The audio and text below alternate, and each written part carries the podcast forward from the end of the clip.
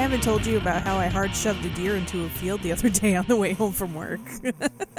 I mean, I know there was a deer incident, a deer incident. So I was driving back from the meatery because I worked. I like got out at like seven. Like Of course, you it do. was dark. It's out in the middle of nowhere, so you have to drive country roads to get home. Take me Rome. T- take me Rome. Take me home. Country roads. And I was giving our friend Chelsea a ride home also. Yes, So we were in the car screaming along to ABBA, like you do. like you do. And the roads weren't great. So, but I got a Subaru. you know what?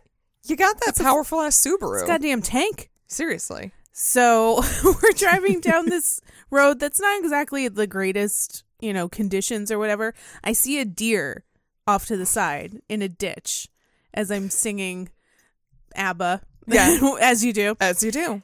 And I see the deer's head pop up. Like, oh, there's a car. And you're like, oh fuck, oh fuck. And I could tell this deer's internal monologue was, Where do I go? Do I go here? Do I go here? Where Just do I fucking go? wait. But I saw her, so I was slowing down. But I can't, you can't slam on your brakes because it's shitty weather. Yep. So I'm slowing down slowly as I'm watching this deer try to decide where to go, and I'm like, "Honey, no, honey, Just do no, it. Just- honey, just- honey, no, no, no, no, no, no." and then she like walked into my car. You know what? I know where I'm gonna go. As I got it. she was just like, I'm going to go the exact way I should not go. And she literally walked into my car as I hit her at about seven miles an hour and just hard shoved her into the field. Is she okay? She was fine. She was just like, oh fuck, oh fuck. But just like got up and ran away. and like I was I for some reason I was just like, okay, keep driving. But then I was like, wait, no, I need to find out if my car is okay. and when when you pushed her, did you hear the deer go, "Mamma mia"? Here we go again. oh my god! Yes. Oh, welcome to rock candy. I'm fine, Chelsea's fine, the car is fine, the deer is fine, everybody's, Everybody's fine. no damage to my car. The hilarious thing though is that Chelsea was like very like we need to check out the car and make sure there's no Oh. damage. So she she was looking at everything in the front. She was like, "Oh, what about this crack here?" I'm like, "Nope, that's been there." Oh. What about these scratch? Nope, that's been there. What about that scratch? Nope, that's been there. I'm like she didn't do anything. It's it's you know what? It's a Subaru. It's a Subaru. It's a tank. It shoves deer into a It's field. supposed to take a little bit of a beating, exactly. and they're also low to the ground. So at you least know. the Impreza is. So yeah, the Imprezas are really fucking low to the ground. Like that would actually that deters me from an Impreza. Yeah. But I mean, I go over snowbanks in my Impreza all the All time. right, fair enough. You win this round.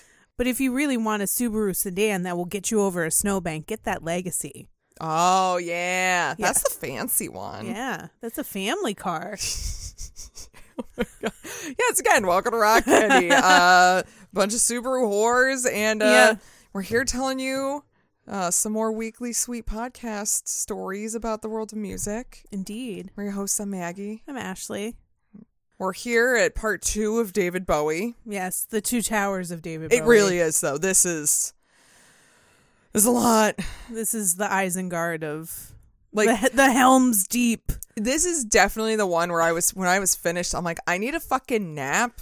Like we Yeah. need to regroup. Yeah. real quick because like holy shit like i went and you know at isengard i just like took my like trophies of food and weed because i was like i'm Some salty fucking pork. tired i was Yeah. like i need to relax and recharge You just went Helm's Deep into David Bowie's story, Oh, and now you need some old Toby to help you through it. i did I did have some old Toby to help me through because holy shit. And I mean, yeah, I'm telling y'all right now, this is just from like 1970 to 1979. And Seriously. this is just the chonkiest. is this going to end up being a four parter? No. Cuz cuz honestly like the Wait. 80s and 90s to like the end of Bowie, it's not quite as like this is just wild. Are, uh, So we're not even going to get to Labyrinth Oh, today? no, not today. Oh, come on. I Sorry. was get, I was looking forward to Labyrinth. Sorry. It's like your episodes on Rush. I guess I'll have to wait. You have to wait. But tonight, we're going to talk about some. Fucked up shit? Yeah. Yeah. And before I get started, I would like to talk about my very well Very Picked up- Yeah. picked up beer tonight. Um, it is Armed Spider from, what was it? Oh, yeah. Tripping animals. Tripping Animals Brewing Co. Where are they from? Oh, Or Flint? Florida. Oh, Florida? Really? Yeah, that's what it says. All right. All right. Um, it is a sour ale with lime juice, passion fruit, sweet cherry, orange, and brown sugar. I had high hopes for this. Mhm. It's not bad, but it's just meh. That's But it's also that's how I felt about a lot of sours that I would have because I, when I think of sours, I think very tart I mean, this is very flavor tart. profile, and a lot of times I will just get like mashed berries with all of the tartness taken out, and I'm like, this isn't what I wanted. This is like Oh. a subpar smoothie. no, no, no. This is this is tart, but I think they just tried to put too many flavors. They should have nixed the passion fruit and the brown sugar. I think if you just Yeah. went with lime, cherry, and orange. Actually, you know what? You could just get rid of the passion fruit. The passion fruit is too much. Yeah, Passion fruit stands on its own. It does not need accompaniment. yeah, So. accoutrement. It doesn't need the accoutrement. Uh, but obviously, I picked Arm Spider because tonight we will be discussing Mr. Ziggy Stardust and the spider, the Spoders from Mars. Oh, So, you know, I did it. cool! I fucking did it. Congratulations. Two weeks in a row. I don't know what the fuck I'm doing next week. Maybe this week I will actually remember to post the teaser. So I you know, I'm doing so good right now. I need you to post the teasers. I'll post the teaser that should have gone out last week and this week. eh, with this week's. Good, because I'm like they're so good though. You I did, a good job. You did a really excellent job so both proud weeks. of myself. I'm just, I've broken both my arms jerking myself Yeah. off here. I earned it. And I didn't even acknowledge it when I was posting. How I'm so sorry. Dare you? It's fine. Honestly, it's it's spicy times. Yeah. Yeah, End of times. Spicy feels like times. it. Feels like it. All right, so let's get into it. Okay. When we last left this Starman, he was busting his ass, constantly working on music to move the masses. And while his previous efforts had at least garnered him a moderate fan base, it was what was to come next that made David Bowie a household name. Mm-hmm. During the creation of Hunky Dory, David and his band were working on many a number of songs, and some just didn't really fit the vibe for this release. So they were to just like push them afi- aside for a time, but on second look, there actually seemed to be like kind of like a little theme they could string together here. Mm-hmm. It inspired David to work on making the follow up something of a concept album. He wasn't going to just make music, he was going to perform a story for the listeners. Something out of this world, inspired by the tales of sci fi as well as the fantasy world of rock and roll that he just stepped into. The resulting album was The Rise and Fall of Ziggy Stardust and The Spoders from Mars. Spiders from Mars. I just really like Spoder. Spoder Mars. Spoder Mars. David would take on the titular wo- role of Ziggy, while his band, still consisting of Mick Ronson, Trevor Boulder, and Woody Woodsman, were the Spiders from Mars. The story goes like this Okay, Earth's only got five more years before it's all over. So Ziggy, an omnisexual androgynous alien, goes to the planet to spread a message of hope to the people. But he becomes this mag- massive rock star with a huge following in the process, and then ends up destroying himself on the excesses and egocentricities that go along with this lifestyle. Interesting. Yeah. I can see the parallels between this and Devin Townsend's Ziltoid, the Omniscient. Yeah? Absolutely, totally, no, not at all. they just happen to be aliens, Yeah. I mean, who doesn't love a good alien concept album? Right? Oh, Honestly. especially when puppets and coffee are involved. oh, yeah. I mean, Coffee. Bowie will get there soon enough Oh, Yeah. to the puppets and coffee. yeah, you will. And then he becomes the sovereign and just everything changes. Yeah, At this point, everyone was becoming used to the fact that David easily lost interest in projects. So they needed to get the songs down in a few takes because he would move on whether they were done or not. And because of this, Ziggy Because baby, no attention span over worried here. about. Can't She's like, deal with this it. is fine. This is fine. We're releasing it like this. Well, David, your voice cracked. I don't care. I'm ready for the next song. oh, something shiny. Because of this, though, Ziggy Stardust would be released in June 72, about six months after Hunky Dory. Oh, Again, it's the 70s. shit. yeah, You you shit out an album every other month. yeah, it's true. Like literally, like Fleetwood Mac would like go to the bathroom and be like, "Huh, another album. Just shout out another album. There we go." It wasn't enough to just write these songs though. He and his band needed to play their parts in performances as well. Bowie worked with the others for months to craft the perfect looks for Ziggy and the Spiders. And this included the now iconic bright red mullet that he sports as Ziggy for a couple of years. and no, no eyebrows. Who needs eyebrows? Hope you're not sweating. I'm as I'm sitting here, like trying to get all the shit that's gets stuck in my eyeballs all the time Mm-hmm. out of my eyeballs because my eyebrows don't work. My eyebrows don't work and my eyelashes are not thick enough Yeah. or long enough, so I get shit in my eyes all the time. Yep, I'm constantly poking my own eyeballs. Constantly. He would take a few breaks to record with musician friends Lou Reed, Iggy Pop, and Mott the Hoople. This is when he gave them all the young dudes. Oh, But for the most part, David would have to put most of his focus on touring for the next couple years. Initially, the album was selling steadily, but like nothing was really pushing the needle on the charts. However, after a performance on Top of the Pops, top of the pops when people gets everybody. every time it's like, and then there was that performance on Top of the Pops, Yep.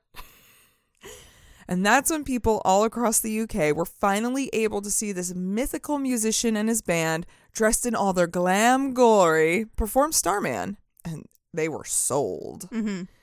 That same year, manager Tony DeFries st- started a management organization called Main Man, with David being his first and biggest client, He's- obviously. He's the main man. He is. He, he is. Thank He- you. He is. Thank you. That's why he I- called it that. Yeah. David I- thought I- it was I named got after that. him. It was na- Tony named it after himself because he's like, I'm the main man. oh, just, let him Just- think that. girl. Just let him think it. Just, just, just know where your seatbelt is Yeah. because you're gonna want to buckle up. Yeah. I've I've heard some things. I'm I'm ready for this ride. Offices would be open in London and New York, and he would hire many familiar faces from the factory to help run the organization, like David's friends Tony Vanzetta and Cherry Vanilla. Mhm. With Main Man in place, Tony wanted to make this tour a big affair, especially in America. Mhm. Like mentioned previously, he insisted on spending like a star to look like a star, and it didn't stop there. David did Tony. Oh. and Wasn't it's he the one obvi- that encouraged David to spend money like he had it? Yes. Okay. And David's like, all right, Sure. Right then.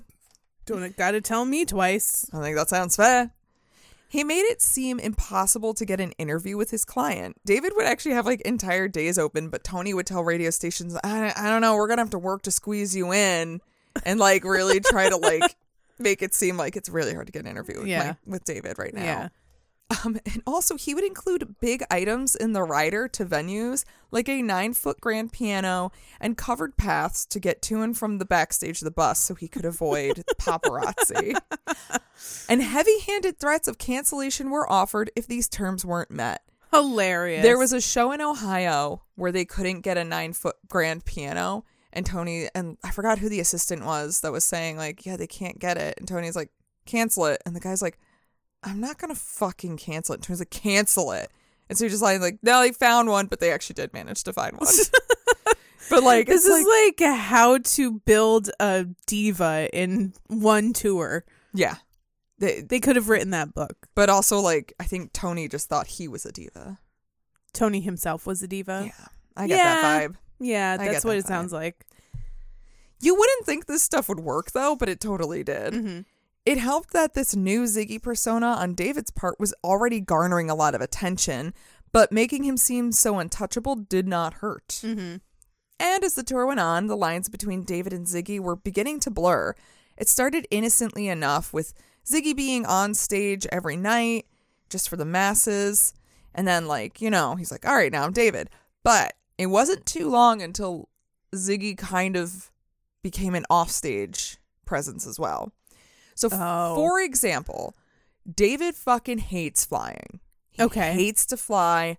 He's so scared. Like, he's just, he's very fear of flying, very paranoid. So, like, in lieu of flying, he'll pretty much like do like boats or trains or buses or like whatever, anything that's not in the air.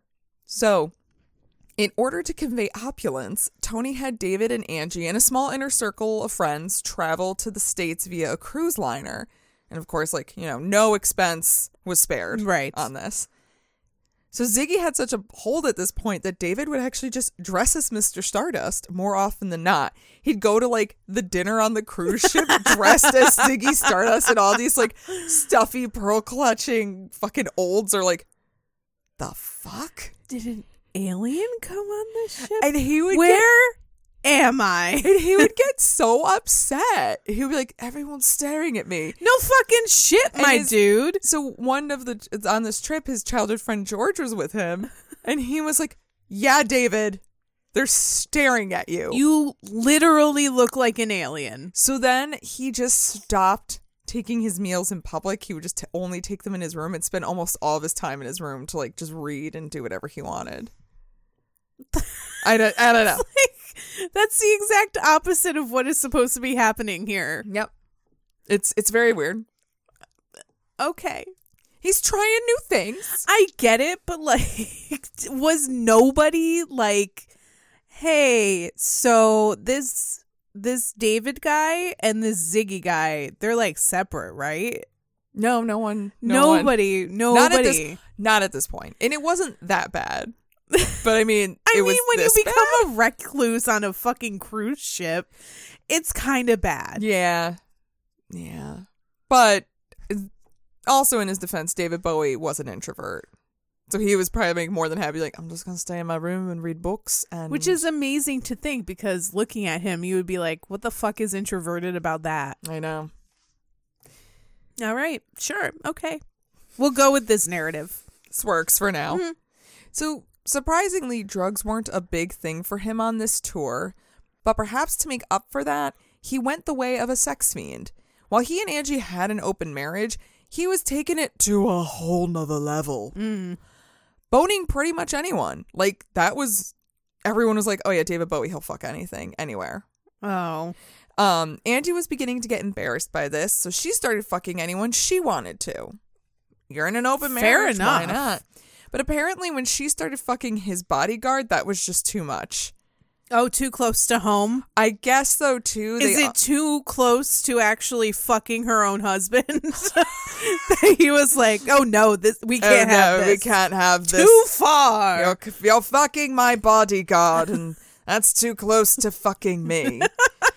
uh, This has come too close to full circle. Yes, seriously. David and Angie have a contentious and bizarre relationship at this Yeah. point.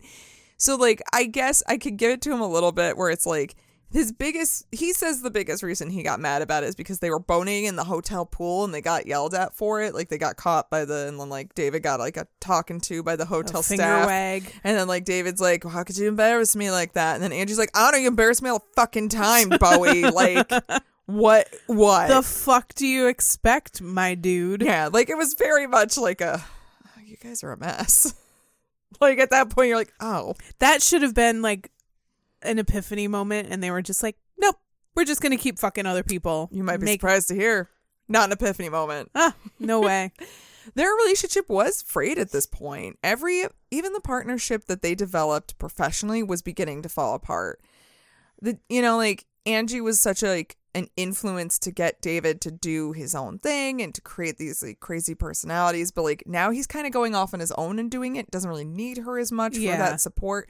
But what's kind of fucked up is they I guess they apparently had this deal where Angie was like, "All right, I'm going to help you get to where you need to get and then we're going to work on me." And David's like, "Yep, they didn't.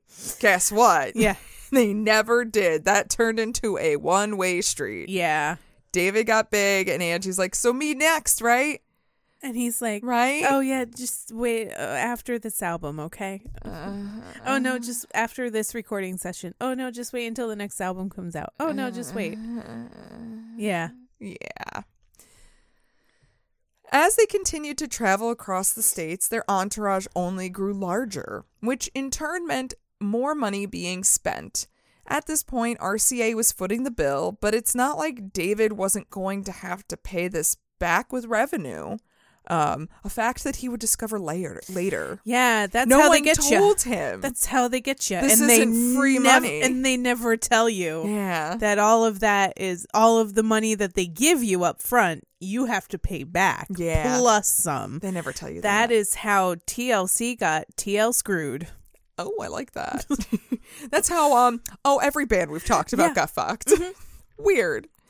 But the big problem, revenue being made on this show didn't even make up for half of what was being spent. The amount owed to the label was accounted somewhere in the range of like 500,000 to a full mill. which is quite a lot. Quite a lot for the 70s. and that's seventies money, so it's And, probably like, he's- closer to like five million at this point. Like he's still an upcoming artist. Like he's not making that much money. You're not headlining arenas, honey. You're just kind of doing, you know, clubs. Yeah, and like that's not to say like he is doing, you know, impressive gigs. He's not like a nobody. Yeah, but mean, he this is is your definitely- this is your first tour of the United States. He's spending like he's I don't know Frank fucking Sinatra at this point. Yeah. You know, like I can get, do whatever I want. It's like no, you can't. Mm. This is how I'm gonna look like a rock star. And it's like mm, this is how you get real broke in like two years. You just need to be creative in how to look like a rock star on a budget. I'm pretty sure like you already looked like a rock star. Yeah, pretty sure you didn't need you know it's fine it's fine it's fine not even realizing that money was an issue yet by the end of 72 david would use breaks between tour legs to work on his next album there was a real pressure to follow up the immense success of ziggy stardust while he was beginning to tire of the ziggy persona already he just didn't want it to become a cliche but he realized that this was exactly what the people were clamoring for so he still had to work within that wheelhouse so back went Ziggy and the Spiders into the studio. Since Rick Wakeman was busy with Yes, they would need to bring someone new in to play keyboard. And at the suggestion of RCA, they got Mike Garson, an already sought after jazz blues pianist. And this would be a perfect addition for David, helping him helping to keep him from becoming bland rock and roll so he could continue to experiment. The songs were very much influenced by his time in America, a place that he was once fascinated and enchanted by. why? If, why? because I don't know, I just picture post him World War II. I just picture him arriving at Newark Airport in New Jersey and being like, "This place is amazing," and we're like, magical. and everyone's like, "Get the fuck out of my way, you piece of shit!" Is it just the airport full of worm tongues? pretty much? All right. get out of my way. And it wasn't that those feelings went away per se, but they were definitely layered in with a newfound dismay from spending an extended time in seeing the more downtrodden areas. yeah, It's like you go to New York and you go to LA, you're like, this looks cool. But then, like, you go to Ohio and you're like, oh, woof. but Or- then you go to Newark, New Jersey, and you're like, "Oh, yeah, like, actually, specifically Detroit, like, yeah, really got him. yeah." And especially because he's friends with Iggy, who's from Detroit, and he's like, what the fuck? And Iggy's like, oh boy, Honey, let me tell you some stories. I'm just picturing him like, I don't know, like he's Mary Tyler Moore. just like, this is amazing. I love it. Just spinning around like some really awful part of Detroit. and then Iggy's over in the He's like, corner, like, what are you doing? stop it, man. Just stop. What Stop. are you doing? And then he throws his hat up and freeze frame. Are you going to move, man? We got to go. God, what are you doing? You know you have a show in like two hours, right, man? We gotta go. Not Mary Tyler fucking Moore. Get the fuck out of the middle of the road. see. Now that's the fan art I want. Ziggy, David Bowie as Ziggy Stardust Yes. as Mary Tyler Moore in Detroit And then while like it- things are on fire. Yeah, and Iggy Pop is just like, dude, what the fuck? Get- oh, come on. You're making me look stupid. so most songs were inspired by a certain location. Watch That Man was about New York, correct actor, obviously for LA. Mm-hmm. Panic in Detroit. Obviously. Yeah. It's about panicking the fuck Yeah. your fucking mind out of in Detroit. Yeah. I mean, he very much got to understand like the plight of Detroit, like which we all Why know it is is- it's, like Yeah. how it's like just such just like horribly forgotten city that's like no, this is still a fucking city and people live here. We just need to give a shit about it. Yeah. It's just all of the car companies moved out of Yeah. state or out of the country and totally devastated an entire area. I mean, quite frankly, I think Detroit was a good muse for David's at that time. Very nihilistic, apocalyptic kind of, you know, vibe that he was going for. Yeah, I can see where he got the inspiration for that. Yeah, definitely. So David would call this album A Lad Insane. Clearly a play on A Lad Insane.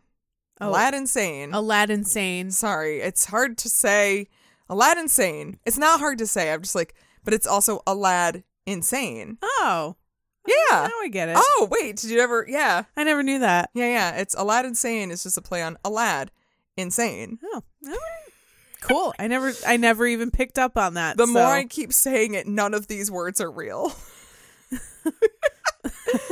Alad, insane, Insane? Aladdin, sane. Aladdin Sane. Fuck! Mm, these words don't mean anything These don't- anymore. These don't mean anything. And a persona of the same name came from it. He didn't stray much from Ziggy. In fact, Aladdin was pretty much his American brother. It would be described as kind of like a Ziggy goes to America persona. So it's still kind of Ziggy, but he's American. Still just picturing him as Mary Tyler Moore. But now he's hold on. Now he's Aladdin Sane as Ziggy Stardust as Mary Tyler Moore. oh my god. No, it's David Bowie as Aladdin Sane as As Ziggy, Ziggy Stardust, Stardust as Mary Tyler. Now I'm Moore. just picturing one of those Russian dolls that Ah, you keep the opening Russian them. nesting dolls. Yes, like the first one has to be married Tyler Moore, Yeah. and then Aladdin Sane, then Ziggy, then Bowie. Beautiful. most beautiful Russian nesting dolls I've ever seen in my life. Oh, I want to make this now. Can somebody do that? Who knows how to I'm do sure that? if we go on Etsy, we'll find it. Yeah, we'll find it. The cover is iconic a portrait of David's head and shoulders, sporting the bright red orange spiky hair, no shirt on, a large teardrop in his left clavicle, which I A never noticed, and then B don't think it looks like a teardrop. Maybe they mean it's Yeah. like a col- like a teardrop puddle. I don't know. They said it's a teardrop puddle. Sure. Whatever. Never caught it Maybe before. teardrop shapes are different in England. But I think the biggest shapes are different in England. I don't think that's you didn't true. know that, but that's not true. I'm telling you, it's true. It's not real. Fake news. Triangles are not triangles as we know them. And they call them tridongles. and the aluminium tridongles. If you're from Liverpool, they call them tridangles. Oh my god. And nobody from Britain likes this anymore, and we're really sorry. Well, as the, you know what, we're ending the podcast, so it doesn't matter. Yeah, that's fair. That's fair. They're like, it's okay, and we know these bitches aren't sticking around. well, I think it's fair to say it's hard to or it's hard to really catch the the teardrops when there's a bright ass lightning bolt on Bowie's face. yeah, yeah, And that's like what everyone thinks of. yeah. They're like, I don't care about anything else. That fucking lightning bolt, though. Yeah. Fierce. But you know what? What? People cannot cancel us for m- making silly jokes about Britain when in not the latest season, but the second to latest season of Great British Baking Show, they made people make cakes in the shape of like the people that they admire the Oh, most and no. one person did No. um I know. Aladdin Sane. It's so bad. It was so bad. I showed it to you, You did showed it- No, I. Why did you bring that memory back? I did a really good job getting rid of that, Ashley. it was horrific. How dare you? It was like David Bowie meets Hellraiser. It, was, it was awful. Or like, oh, there's another movie where there's a really big lumpy pale guy with like the uh steampunk goggles and I don't remember what movie he's from. oh, I know what you're talking. You know what I'm about. talking about, right? I 100 percent know what you're talking about. It's something like Hellraiser but it's not. yeah, Some like creepy si- it, w- it wasn't the fifth element, was it? I don't know, but I know what you're talking about. I'm glad you know what I'm talking about because that's what I'm picturing. no one else knows, but No. I'm here for it. But that's what that dude's cake looked like. It was not good. It was quite yeah. bad. well, there are a few things the lightning bolt could be symbolizing. Some say it's a tribute to Elvis Presley, who wore a lightning bolt ring, big influence on Bowie. Okay. Others think it's to portray the split in personalities that he was working with at the time, or symbolizing his own torn feelings on America after spending so much time over here. Maybe he just thought lightning bolts look cool. lightning bolt lightning bolt that's all i could think of now yes um it looks sick i think that's It looks great. i think that's what we just need to take from that Yep.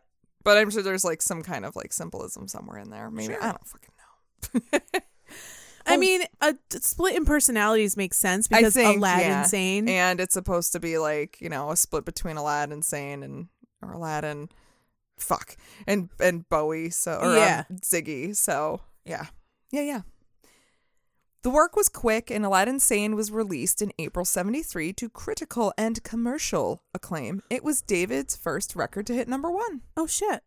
yeah Good for him. right you did it proud of you Huh. more than American influence, the album had a few nods to the Rolling Stones, including a cover of Let's Spend the Night Together. Ugh. At this point, David had become good friends with Mick Jagger, as well as rivals. Rivals. Rivals. Rivals. Another frenemy relationship, with each of them trying to one up the other. Fine. So Angie, in her biography, says that they fucked David and Mick, Mick Jagger. Jagger. I Isn't don't there- think that's true. Isn't there a story about how she like walked in on, On them fucking. like, or not even fucking, just like cuddling after they apparently did fuck? Yeah, something like that. It, they might have been like just play fighting or like wrestling. I don't know. Boys wrestle, Um, right? They wrestle. Yeah, or maybe like- they were just having a cuddle. Yeah. But like Angie was just like, they fucked. They were in a romantic relationship. And I just don't see. And a lot of people too were like, look, they had their dalliances, Mm-hmm. but those two could, those two would not do well in a relationship together. They would just constantly be trying to one up the other.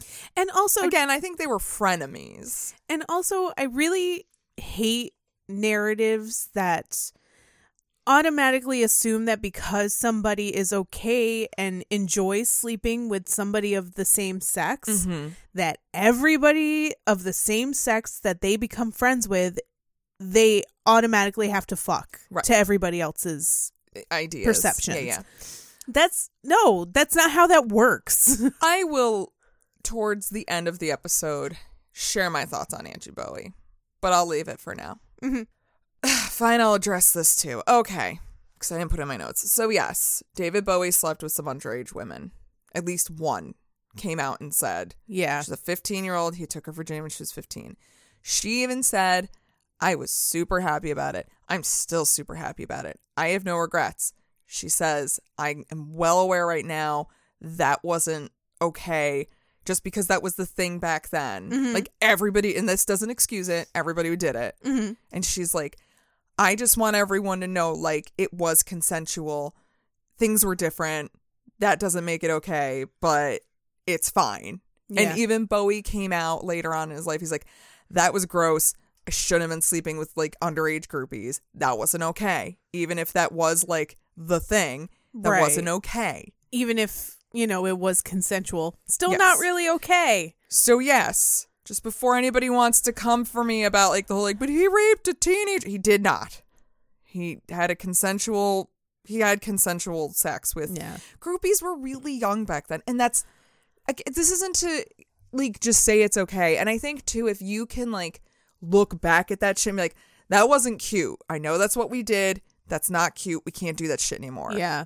that's like better than just being like yeah this is what we did and i'm not saying it's okay it wasn't okay and And they both fully acknowledged that it was not okay. And that's the thing too is I think like because we've been accused of like oh we take history out of context or whatever. Okay, fine. You know what? I get it.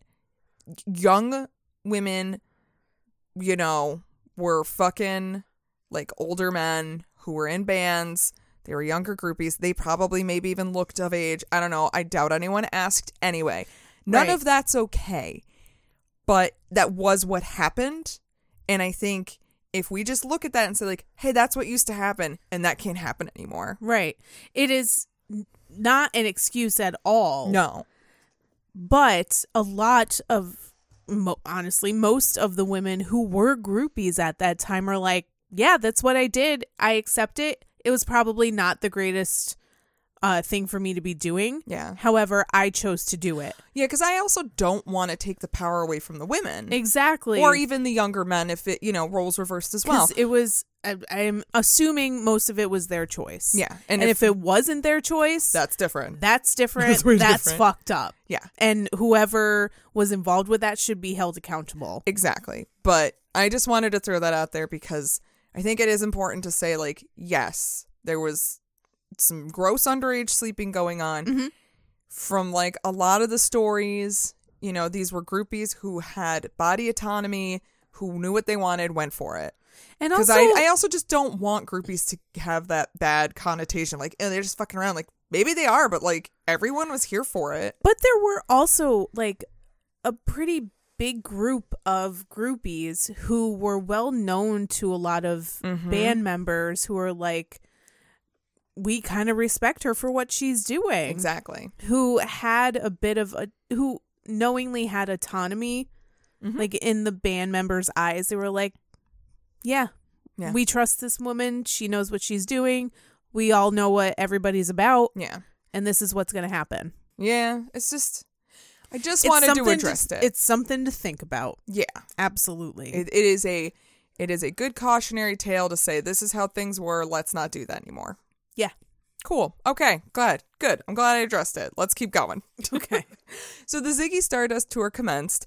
They added songs from Aladdin Sane to the set, as well as several costume changes.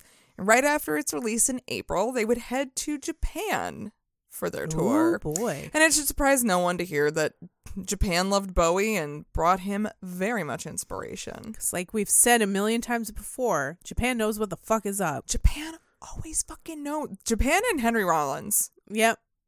It's fucking they know what's up. Japan is tuned into the Henry Rollins What's Up hotline. yeah. So. They they actually get it hours earlier before we do. yeah.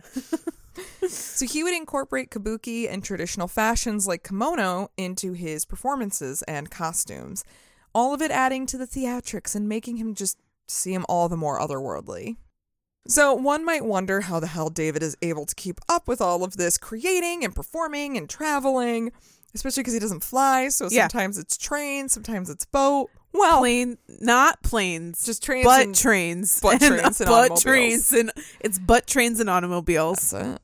Well, I got one word for you cocaine. Is that how he traveled? He just snorted a line on the back of a toilet and was like, "Pew, see you in Detroit." I mean, yes, to him, I'm sure that's exactly how he traveled. See, he was never a big fan of marijuana or hallucinogens. All of his friends were doing it, and he's like, he didn't like it. It felt like it slowed him down. It distracted him. He didn't I'm- like I- them. they are depressants, so yes. Yeah. But boy, oh boy, did he love uppers, quickly picking up a $200 a day nose candy habit. Holy fuck. Yeah. That's a lot of nose candy. That is so much coke. Like I believe, like when he started his Ziggy Stardust tour, w- like again, I don't think he did as much with drugs. Like he did some cocaine, But, but, once like you get tired and the road wears you down, Mm-hmm. that's when you start doing a fuck ton of coke. yeah, gotta stay awake. My God. Yeah. $200 in the 70s? It's a lot. That's like probably like a few grand a day. Yeah. With inflation and everything. and Oh, God. the fucking COVID shit. Right, tariffs, So much. supplies, of course, Supply and just demand. supplies, and it's, you suppli- know. shortage of supplies, economic stonks with the stonks. It's like- NFTs. I think cocaine, everybody. So this combined with a blurring of personalities was becoming a bit too much. They came back to the UK the summer of 73 to finish up their tour. Like they were like, "All right, we're going to stop it here." Tony though was already talking about starting the new one right away. Tony. Tony. Tony. Calm, Tony? calm down. excited that Bowie was going to be bigger than before when he goes back to where he was going because it's like we made this impression that first time. Now everybody's gonna want to see him. Uh huh. So David just was like, "No, I'm so tired. I'm Hun- so hun- tired." Like when I was talking to the deer when I hard shoved it into Honey. a field. Honey. No, No, honey. No, no, honey. Honey, honey, no. honey, honey. No. No, I'm sure actually David was the deer and Tony was your car, and it was Tony just like a where Subaru. where do I go? It's like you're going. where do why do I what am I doing? Oh God, no. Oh God. I gotta go. But David wanted to shift gears, stop with the Ziggy persona, and go back to being creative. It didn't help that there were m- many fractions happening in his professional relationships, not just with Angie, but his band as well. They felt that they were working too hard to be mere backup and not getting compensated fairly. I Especially, mean, fair enough. yeah, I mean, like Mick was uh, already like doing his own kind of like solo stuff, so he Yeah. was definitely like, I don't know if I need to be doing this shit. They also found out uh, that the new keyboardist was making more money than they were by like double. One day he was like, "What do you mean you can't afford a very expensive car? You're David Bowie's backup band," and they're like, "I can barely afford my rent," and he's like, "Oh, whoops." Yeah, Uh, it- Guess my contract was a little bit different than Yeah. yours. Okay. yeah. Sorry. And so on July 3rd at the Hammersmith Odeon, so before they started their finale with Rock and Roll Suicide, he announced that this would be the very last show they would ever do. Shock waved over the audience as well as his band. Also a lie. No one had any idea this was happening. There was no clarification offered. The show just ended. David simply went back to his dressing room and proceeded to have a moment of grief and rage. Understandable reactions when you kill your alter ego. Okay. I mean, of course, this isn't the the end of Bowie. It was the end of Ziggy Stardust. But like context, David. Context. You know what's gonna be really cool? Coke. Uh, no, I'm just gonna do this, and I'm not gonna tell anybody, and it's Yeah. gonna be wild, Yeah. Wild guys. Wild. wild. And want- everyone's like, "That was wild. Did we just get fired? Oh, yeah, you're very fired. By the way, very fired. you're very fired. This is over." If that stunt pulled after years of pent up emotion didn't help sell records, I don't know what would have. All of the previous albums began to fly off the shelves, and a greater appreciation for his earlier releases were found. Oh. Um, G- I- Good move, coked up Bowie. even the Laughing Gnome. I'm not even kidding. People are like, this isn't that bad. No, it's bad. Were they all on coke? Because Yes. it's bad. It's the 70s. But also, can you imagine listening to that song while you're on coke? So, in my research, and I mean, I think I knew this anyway, but it's just like people, like, I didn't understand the gravitas until like I was researching Bowie. And it's like people really did not think Coke was addictive. Like, people are in the middle of a cocaine psychosis and they're like, this isn't addictive. Yeah. Their noses are falling off and they're like, this isn't addictive. I mean, everybody thought it was totally okay to do LSD every single day of your life, and I- this isn't addictive. not. I mean, Well, actually, LSD, LSD isn't really not addictive. addictive. but completely mind altering, like Yeah. permanently mind altering. You gotta be careful with that shit. Even though money was being made, RCA understandably wanted, maybe needed, more, and demanded something by the holidays of 1973. David wasn't ready to put something together that would be like a fresh new take after he just killed Z- Ziggy. Right. And so um, he just threw a covers album together and called it uh, Pinups. Sure. Twiggy's on the cover. Oh, It's that one where David and another woman, she's on her sh- his shoulder, and they're like kind of like, and it was- I was like, oh, that's Twiggy. I did not know that. oh, well, good for her. The album itself is fine, like it's fine, but after everything leading up to that point, it really wasn't what anyone was asking for. Mm-hmm. He pays homage to some of his favorite '60s rock songs and appeases a contract, but uh, you know, it's just meh. It's in it's overall inoffensive. It is the album that an artist puts out to satisfy a contract. Yeah. But not like in a bad way. Yeah. Like you can tell it's an album to satisfy a contract, but it's still fun. Yeah. It's still got some bops. Besides, getting this out of the way gave David the time to work on his most ambitious album at this point Diamond Dogs. Do you know about uh, Diamond Dogs? I have diamond dogs. Do you know the Yes. story behind it? Uh, vaguely, but not entirely. I'm sure you can enlighten me. So this album came from a different place than you might think. He didn't want to just make an album. He actually wanted to make a staged musical based on George Orwell's dystopian novel 1984. Doesn't everybody? Doesn't everyone? I you know what's mean, going to be a good idea? As soon as you say dystopian novel, 1984. and also everybody. musical. Yep. Why not? because Uh, that is when I think I'm gonna write a musical. I immediately go to George Orwell's. I immediately go to 1984. my list of like what you fucking made me read in high school I did not read that in high school. of Mice and Men, the musical, I did read that one in high school. Catcher in the Rye, the musical. oh, oh God, no! Yeah. Nobody wants that. Nobody needs that. No. Do not do that. I don't will. do that. Whoever does that, I will fucking murder you. Yeah. I will f- go full Lenny on your ass. Yeah. Lord of the Flies, the musical. I would see that. I would 100% I would see fucking that. see that. I though. would love that. well, unfortunately, he wasn't able to get permission from Orwell's wife. Oh no way. Yeah. Uh, apparently, she uh, notoriously refused to let anybody do anything with 1984 until she died. Yep. That's why we ended up with a movie eventually. So, just a concept album was going to have to suffice.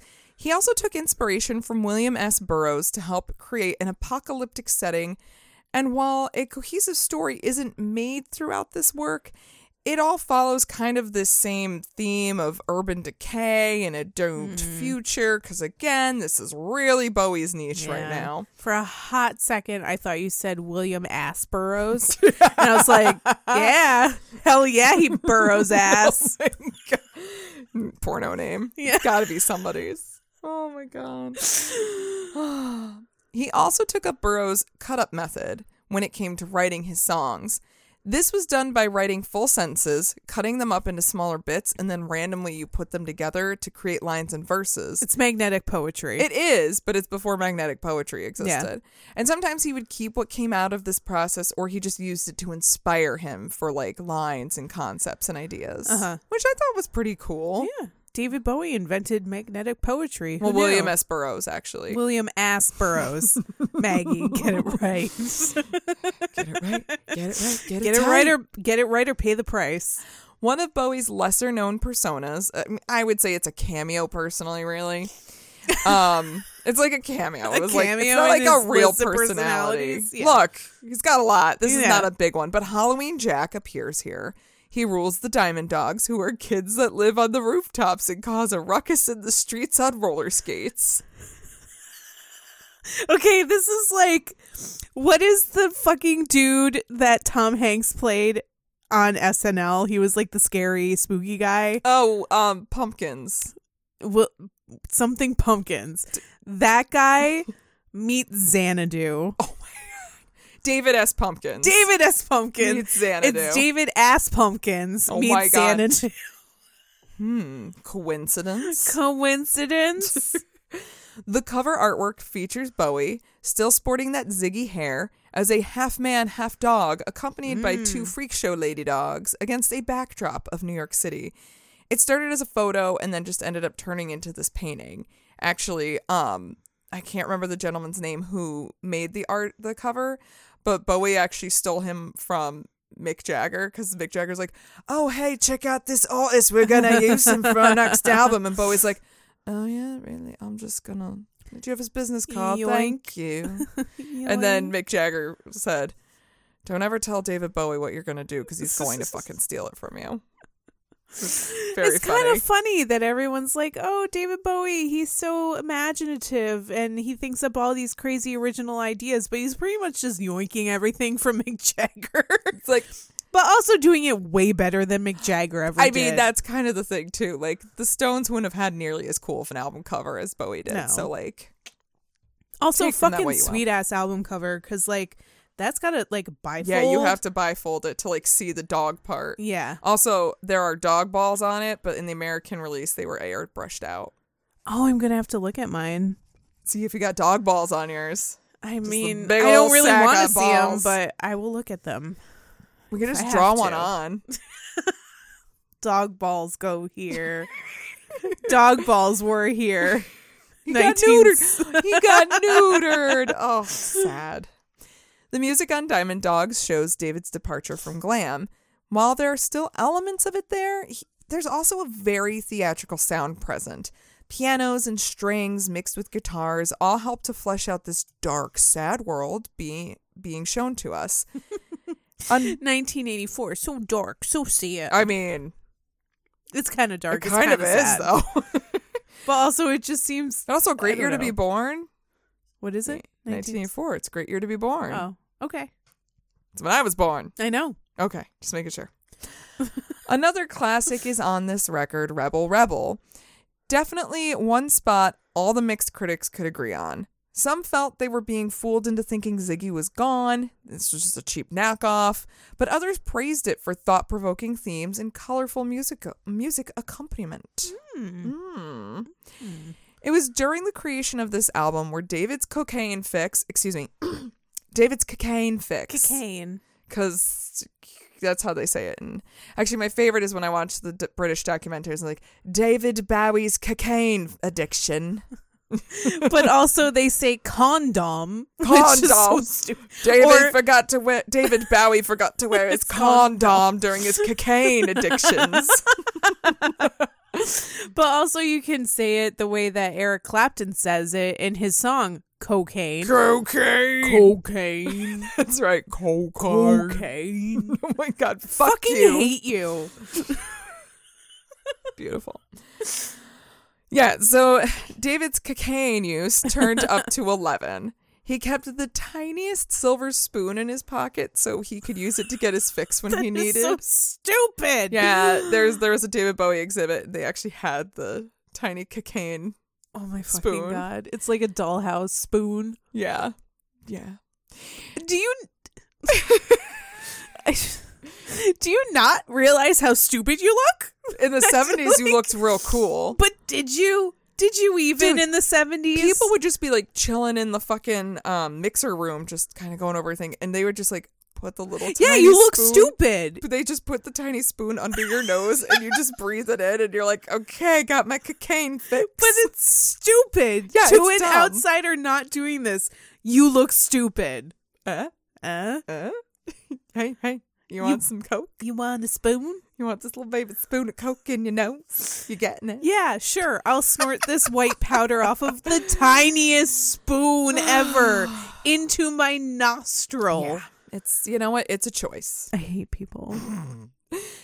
The lyrics became pretty overt when referencing drug use too. Candidate has a lot of lines like, "It's a street with a deal, and it's a taste. It's got claws. It's got me, and it's got you." Obviously, singing about his cocaine addiction. But I would argue the most obvious sign of his addiction would be his grand plan for the Diamond Dogs tour. Oh, Oh. This would be the performance to end all performances. It's like he learned from Tony DeFries and was like, You're right, we have to spend money to make money.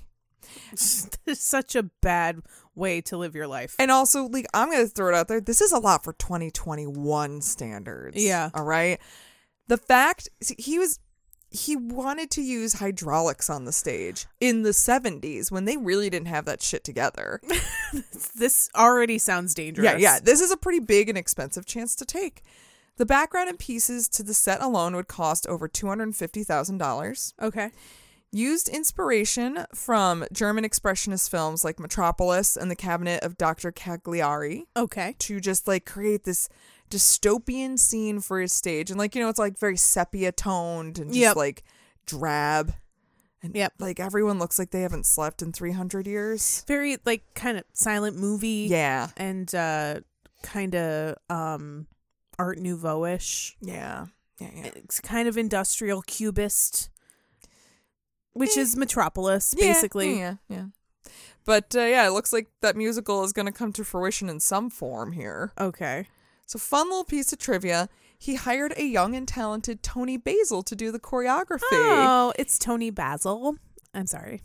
No, thank you. It's Basil. And if for anybody who's dumb like me and doesn't know how to say her name, might not realize that she's the one who made Hey Oh. Mickey. Hey, Mickey. Oh Mickey, you're so fine, you're so fine, you blow my mind. Hey Mickey. hey, Mickey. Yep. Okay. That's yeah. You're welcome. Try getting that out of your head today, kids. You want me to sing the whole song? I can. I mean, there's not too much to it. Yeah. I'm just I saying. mean- I mean, we could. You you know what? Let's just take a break right here. We're gonna sing all of "Hey Mickey." Fast forward three minutes. No, I'm just kidding. At one point, David forced himself to kind of get over his fear of heights a little, so he could be thrust into the air on a crane during one of the songs. He would hang over like the audience. But imagine doing all of this when everyone's on coke. Imagine being on coke, being thrust into the air, and then the crane By a breaks. person who is on coke. Yeah, yeah. The crane breaks, and you're stuck up there for six. Songs. Even the crane's on coke. The crane's on coke. He was stuck up there for six songs at one point. Serious? Yeah. Yeah. Brilliant idea, guys. It's like this is Brilliant. fine. You know This what? is fine. I just I hope you have some coke while you're up there, because otherwise, not gonna be fun. He's got like his mic in one hand. And he a just tiny holds his little spoon like Okay.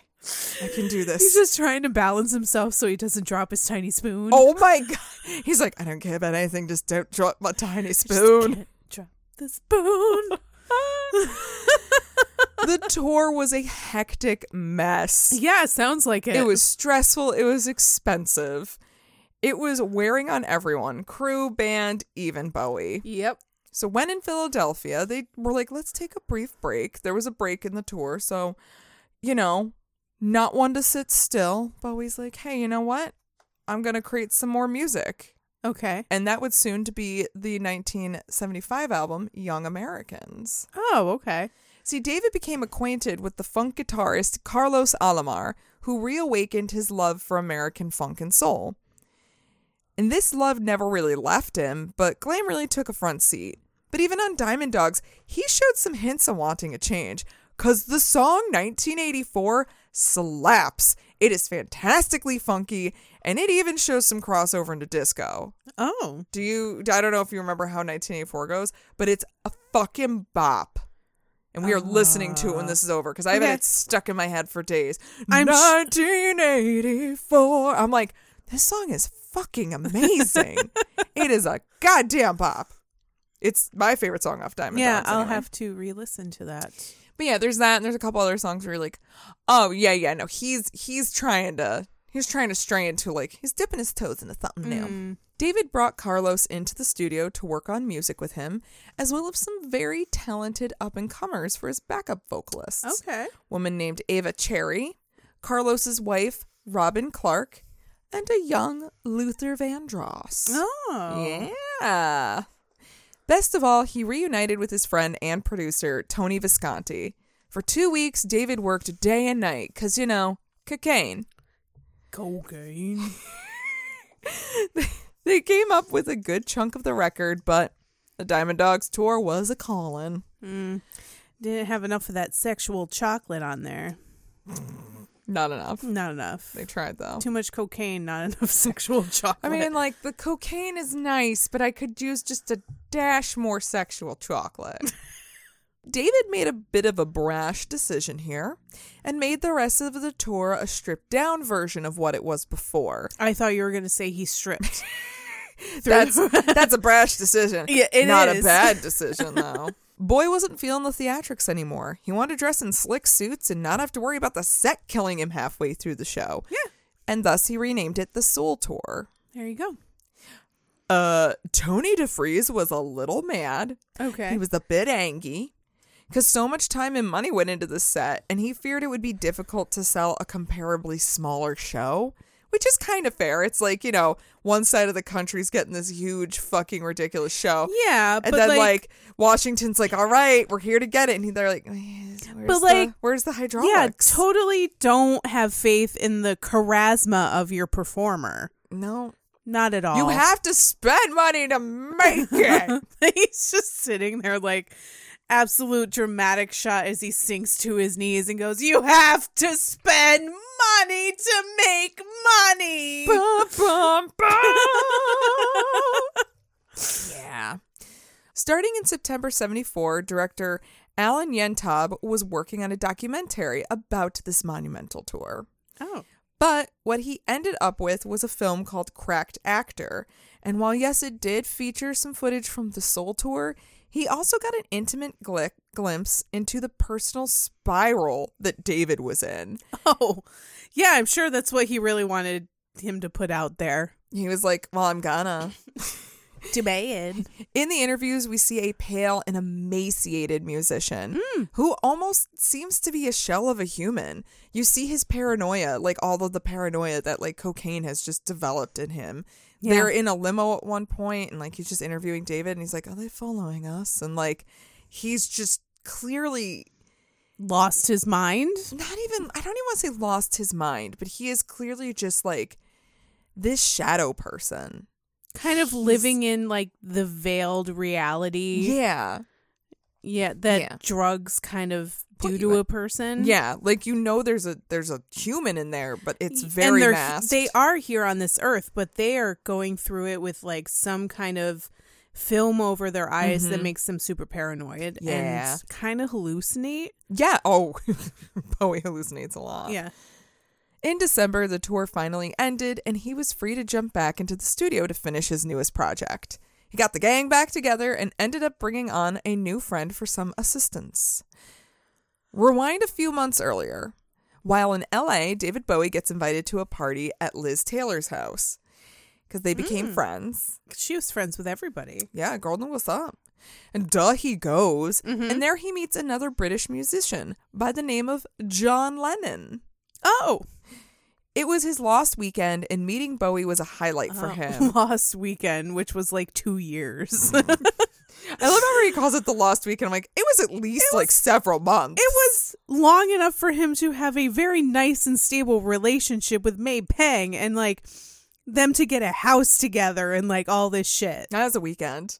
Just a It weekend. was, it was, you know, it was a long weekend. It was a Friday, Yes. Saturday, Sunday, and Monday. Let's reduce the best relationship John Lennon ever had to one weekend. Sure, Yeah. let's do that. Yep, yep, yep. Well, the two got on like old friends, and it was decided it would be a good time to record together. For what it's worth, get ready to like John Lennon. Like his The friendsh- one time. his friendship with Bowie is actually pretty wonderful.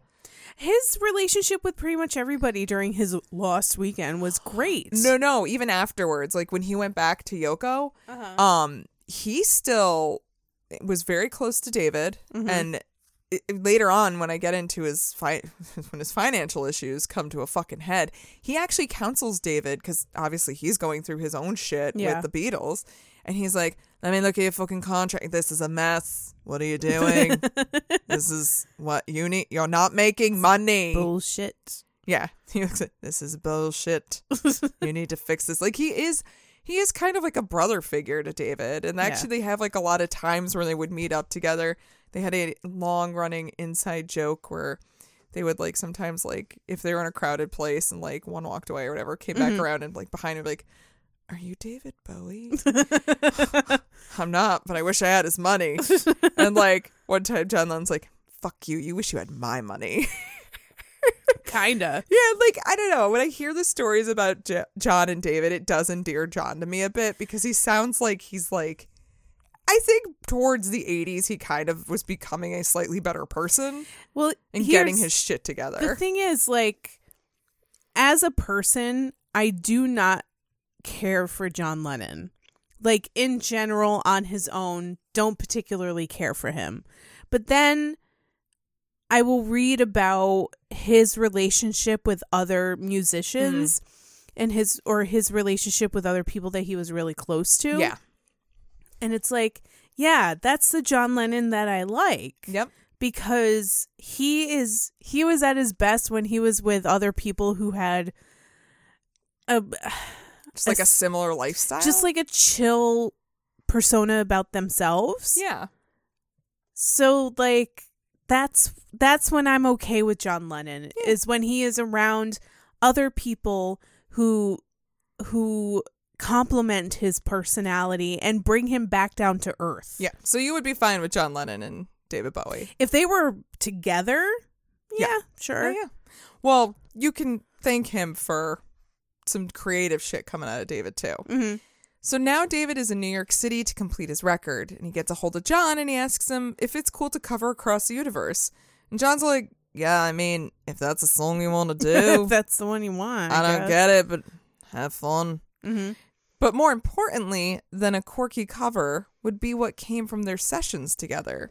Carlos started playing a funky little guitar riff, John starts coming up with this hook, and the three work together to flesh it out so it was a fully realized song. David wrote lyrics about the frustrations that he was constantly having to deal with because of fame. fame. and obviously, that's the song they come up with. I did not realize that John, John Lennon. Lennon. had any hand in fame whatsoever. He did. So good for John Lennon. He's sometimes you're like, see, this is what I want. That's what I wanted out of you the Yeah. whole time, John. Anyway. So when the young Americans were like finally finished up, Bowie was by no means ignorant to the fact that he was a scrawny white boy singing music that was created by black artists. Therefore, he took it upon himself to call Young Americans a plastic soul album. Hmm. He's like, it's not soul because I'm white. Right. Now, this is also where some people Quite right. Yeah.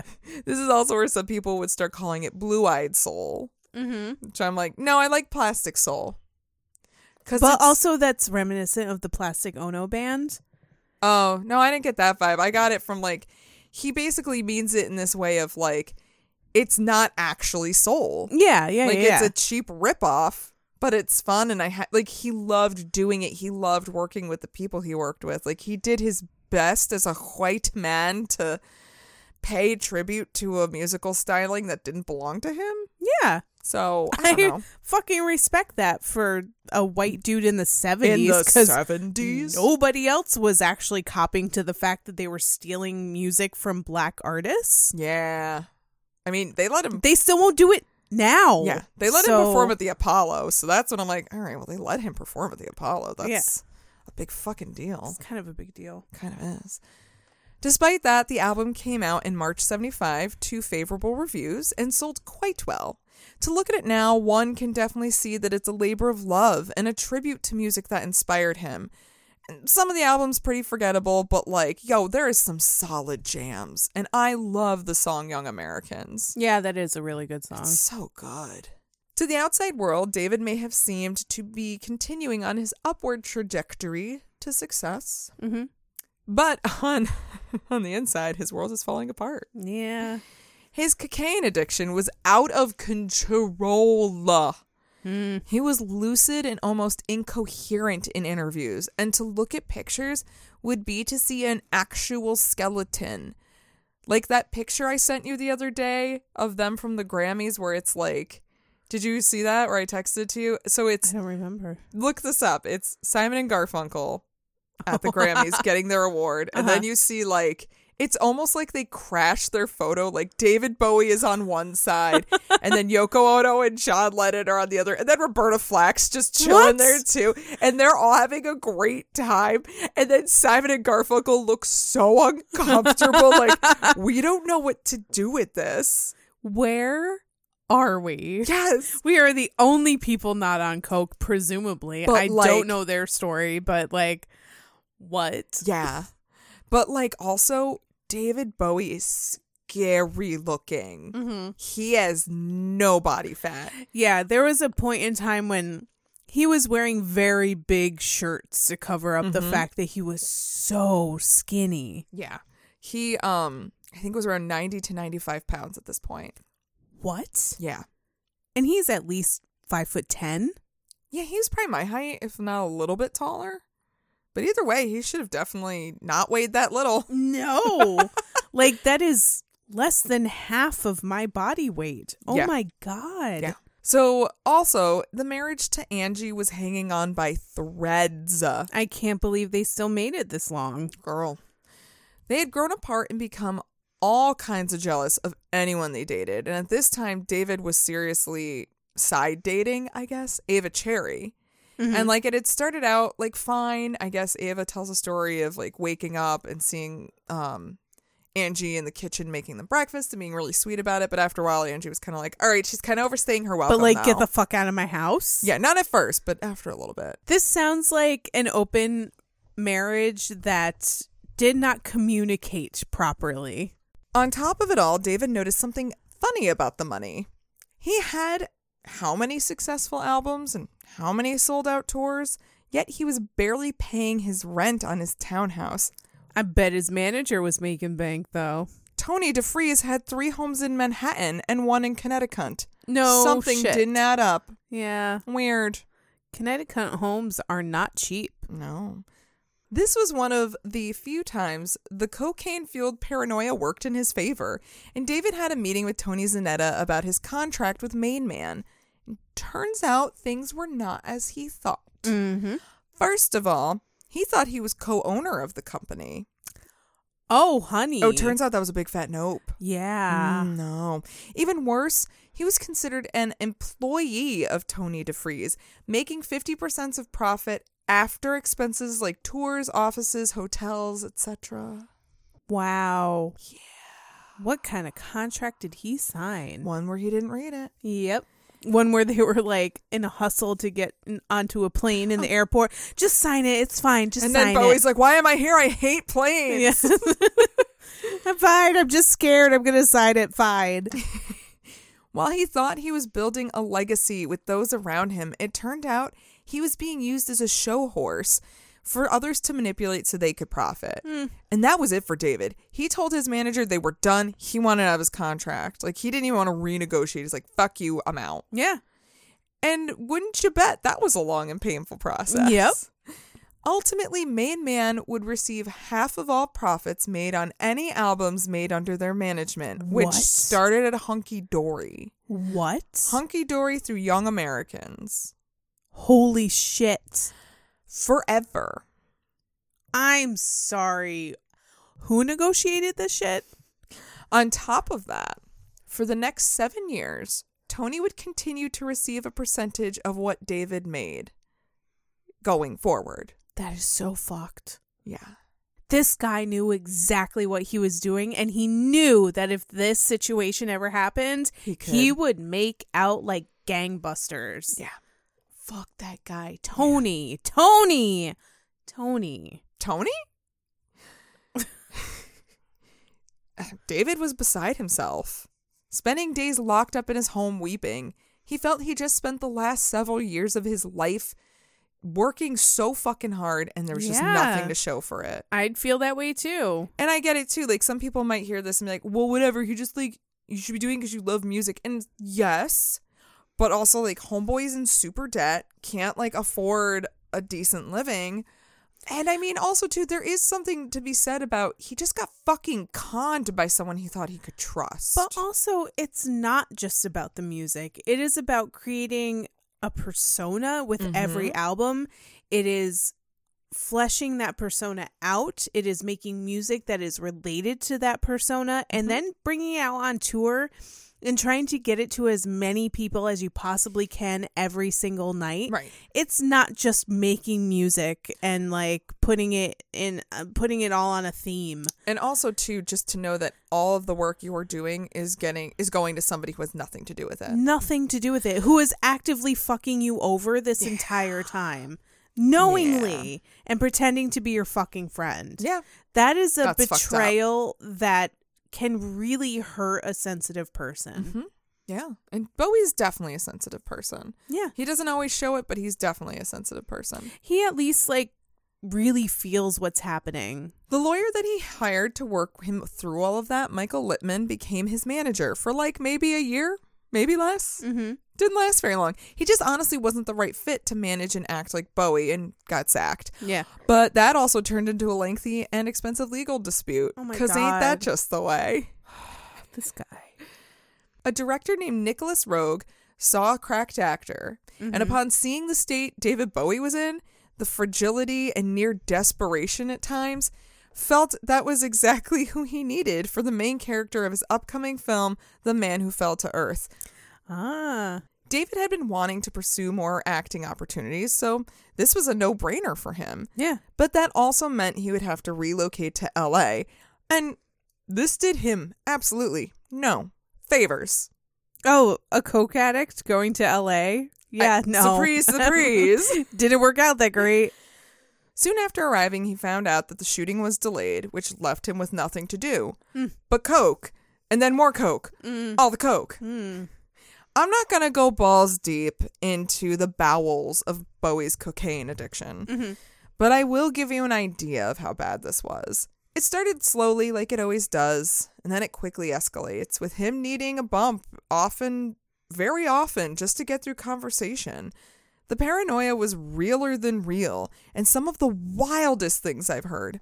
He believed that witches were trying to steal his semen to make a baby to sacrifice to the devil. I mean, maybe not so untrue. I mean, At least in L.A. yeah, maybe not witches, maybe just like random crazy women. He thought Jimmy Page was trying to curse him after a negative altercation between the two. Also, not entirely Oh, implausible. He heard secret messages being sent to him in Rolling Stones records. That's stupid. Don't give them that much no, that's credit. stupid. They're they're not. No, they're not smart enough to do that. He was convinced that Ava Cherry was a vampire. This period became way too much for her, and she soon left. Good for her. It's like, no, thank you. Okay.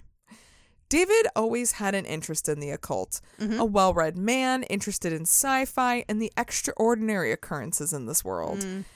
It should be no surprise. But at this point, he was fully invested, doing rituals, casting spells, drawing pentagrams on the walls, keeping his urine in a jar in the fridge. But also, this is like this is coke fueled witchcraft, Mm. which is not Mm-hmm. real witchcraft. this is not like anything legitimate that like you know grounds you to the earth and like makes you one with nature or anything. This is coke fueled witchcraft hallucinations. I know I have heard things about keeping urine in jars. Sure, okay. I'm not going to do that, but you know, I That's guess not other for wi- me. I guess other witches will do that. That's fine. It doesn't have to stay in your fridge. That's unsanitary.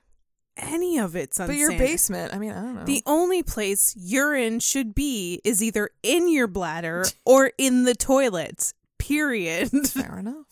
He was doing whatever he could to keep himself sta safe from the forces of evil that were trying to get his soul. you know, as they all do, as all of us experience at one point in our lives when we're on coke and in LA.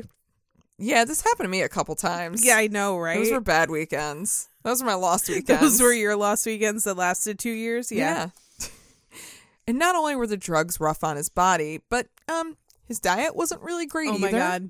Here we go. For a time, David Bowie only ingested four things cigarettes, Coke, milk, peppers. Disgusting. Apparently, he preferred red chopped up peppers.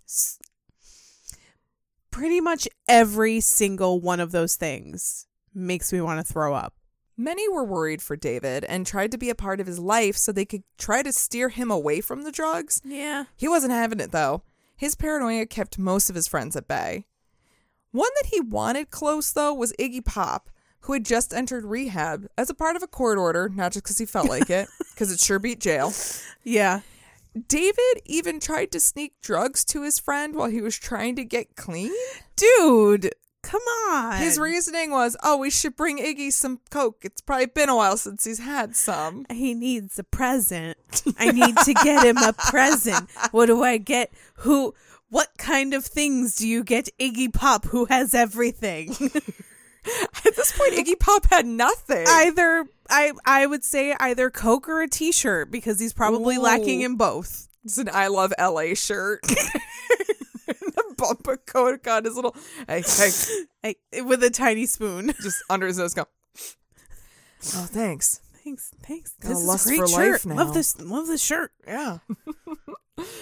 the two would remain close after this, feeling they could only count on each other throughout their trying times. Which I meant to send you a bunch of pictures of Iggy and Bowie together because they're Aw. fucking adorable. I'm just gonna Google search it. Yeah. and that'll Iggy be and Bowie being best friends. It is though, and it's so fucking sweet. together forever and doing coke in L.A. Hopefully the cook should end soon. Finally, shooting for the man who fell to earth was underway, sending David to New Mexico for a bit. I wouldn't Ooh. say he kicked his cocaine habit during this time, but like he wasn't as balls out with it. Yeah, New Mexico's a weird place. And so- also like I think he at least like while filming tried to do less coke. that would be advisable. So good for him. Yeah. You know, Yeah. I I depending on where he is in New Mexico, it's probably a little bit difficult to get some coke. So Or very easy. it really depends on where you are. If he's Yeah. in like Albuquerque or Santa Fe, fuck yeah, he is in Coke City. But if you're out in the middle of Mm. nowhere, kind of difficult. Yeah. He got back to work on music too, inspired by everything the occult, Aleister Crowley, Nietzsche, mythology, the man who fell to earth, and the band Kraftwerk. Yeah. Because they were getting hot right now. I mean, Kraftwerk kind of, you know, it makes Inspired sense. Everyone's. But it inspired everybody, but also it makes sense with all that weird shit. Oh, yeah. Because, Yeah. like, where there's weird shit, there's Kraftwerk. I like that. Where there's weird shit, There's, there's, Kraftwerk. Kraftwerk. This is the first album that starts to make a more electro leaning sound. So, yeah, the, Yeah, the that makes sense. Kraftwerk shows for sure. Yeah. The resulting album is Station to Station. Many were pleased to hear his attempts with newer sounds, while others just wanted to stick to rock and roll, blah, blah, blah. You know the fucking deal. I'm not even going Whatever. to talk about it. Jerk off motions. Yep. Splooge, whatever. The back of the album features an interesting image of David wearing this outfit of a shirt and pants. They're black with these white diagonal stripes down them. Mhm. He's drawing an image of the Kabbalistic tree of life. And it's pretty blatant nod to all of his dalliances with the occult. And someday I'll talk about this again. Mm. It also featured a new personality, the Thin White Duke. Mm. And he was not a good dude. He's a bad, bad man. Yeah. Physically, he resembles Thomas Jerome Newton, David's character from the film. Thomas came from another planet that is going through a devastating drought to find water. Then he gets consumed by the vices of Earth and is then just destroyed by them. Consumed by them. Yeah. Yeah. Yeah, yeah. Sound familiar? Sound like everything he's done so far? Okay, great. This is um With a twist. you know what? Ziggy Stardust with a twist. With a twist. Yeah. The Thin White Duke is characterized as a mad aristocrat, and some have even declared him as an Aryan Superman. Yikes. And at this time, David wasn't great at dissuading these thoughts. Let's get into Nazis. Oh yeah. Wait, we talked about this in another episode. Your rock against racism. Yeah. Cause he said some things that pissed a lot of people off. Understandably, yeah, rightfully so. a real unfortunate side effect from both drugs and uh, study into the occult was. And a this- diet of only milk and peppers. I mean, I think that was just that'll fuck anybody up. Yep. That's disgusting. Um, it's this newfangled obsession he found with Nazis. Yeah, Mm. Not See, great. he was really he read they were trying to find the holy grail and the lance of longulus and saw nods to like all this magical thinking Mm-hmm. and so he's like oh i'm into this the way i see it he was just really out of his mind on drugs like really was and like you said living on this shit diet with little to no sleep He was basically dying from starvation. he was- and no sleep. Yeah. He reads like books like people you know blow their fucking nose. Like Bowie reads when he went to film The Man Who Fell to Earth, he brought 400 books with him to read. Oh my fucking god! homeboy is very He's well not read. actually reading them. I don't know. He's like He's speed, on cocaine. He's speed skimming them. but um, you know, it's not too far fetched to think that the homeboy is just like in a really terrible state, state and just like easily convinced by the writings of a madman. Yeah. you know it's it can happen. Um, but when all of this was going down, it was not cute. No, I did not love this journey for him. I mean, considering an entire like festival was created because of some of the shit that you said, along with the shit Eric Clapton said. Mm. I'm mostly blaming Eric Clapton. It's mostly Eric Clapton, but like David Bowie didn't help anything. and also cocaine. cocaine. yeah.